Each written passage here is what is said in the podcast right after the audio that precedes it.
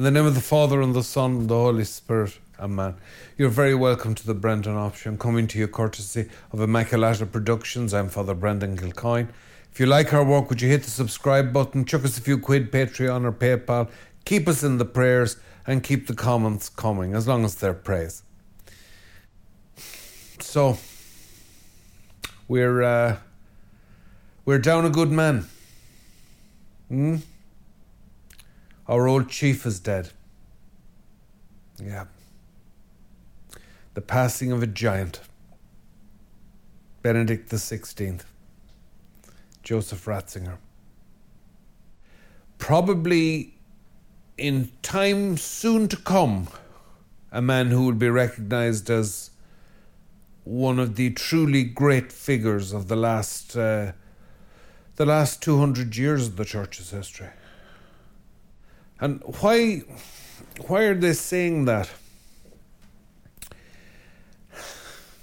You know that, you know that play, Philadelphia, Here I Come? You remember that? You know, where you've Gar public, Gar private. Gar is the kind of anti-hero in the play.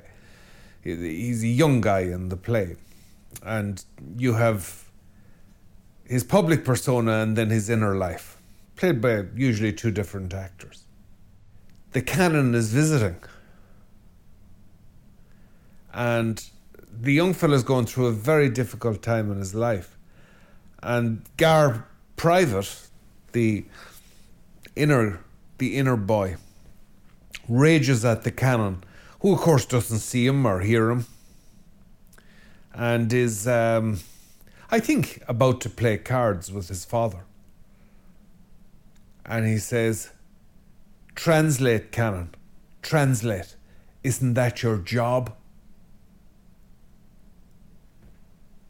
And his point is that if the priest can't translate the heartbreak and the frustration of everyday life, if he can't look at these runes, if you like, these mysterious markings in life, and read them,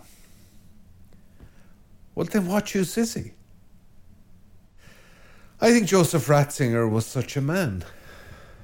I think one of the great things about him is that he is the one, he, he, he is a great, he is the great translator. He translates the church for this modern and unprecedented civilization. Uh, and he was very aware of how new and how different and how challenging this culture was. But he also translated the culture for the church. Now you could say other theologians were doing that. One would question as to whether they were doing it as well, as to whether they could speak about it as lucidly. Many theological books are literally almost, they're almost unreadable. That they could express it within John Waters' phrase, um, those that that crystalline effect, that clarity. No, I, I, I don't know that anyone else was doing that. I don't know if any any other theologian had that collection of talents, one of which was that of fidelity to the faith, of fidelity to the tradition. Translate, canon.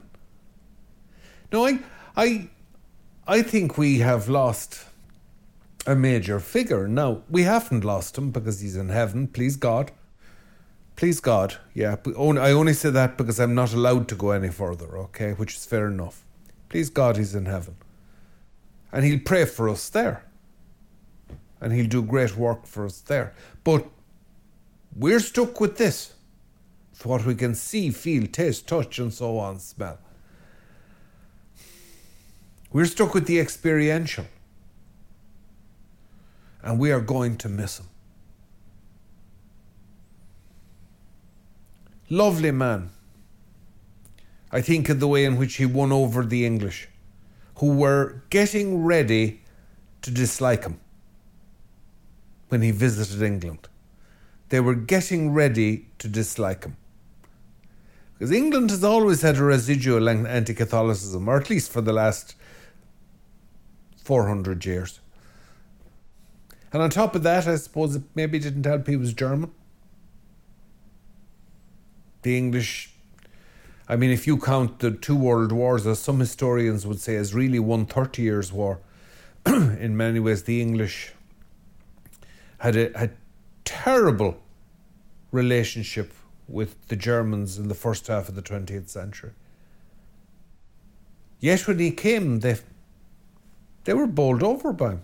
His modesty, his elegance, his gentleness, his courtesy, his good humour. They really took to him. They liked him. I met him once or twice, very briefly. And I was struck by how frail he was. He was, uh, he, he, he had an almost elfin quality. He had very fine features, very striking eyes, that sh- senatorial shock of white hair, which I envy so much in my later years. But his his his features were quite elfin, he, he, and he was he, he was he was quite a slight man. But there was tremendous warmth out of him, a tremendous sense of love, and he had a tremendous love of the church. And this shy, retiring academic, this profoundly devout priest, this beautiful man, lovely man as we'd say in Ireland, this beautiful man, became a mighty warrior for the faith in the uh, theological, intellectual world. Now, all right, did he make mistakes? He made mistakes, I would say, yeah. I'm not quite sure how you conduct a ministry like that at that level and not make mistakes. But he probably made them. He didn't get everything right. He didn't get every translation right, maybe. But he gave an incredible, invaluable, invaluable service to the followers of Jesus Christ who are together the church. And we shall remember him and miss him and should give thanks for him and pray for him, that God will raise up again more like him, who will, in the words of the scriptures, arise like a fire and flare out like a torch. Rest in peace, Joseph Ratzinger, good Pope Benedict. Pray for us. In the name of the Father, and the Son, and the Holy Spirit. Amen.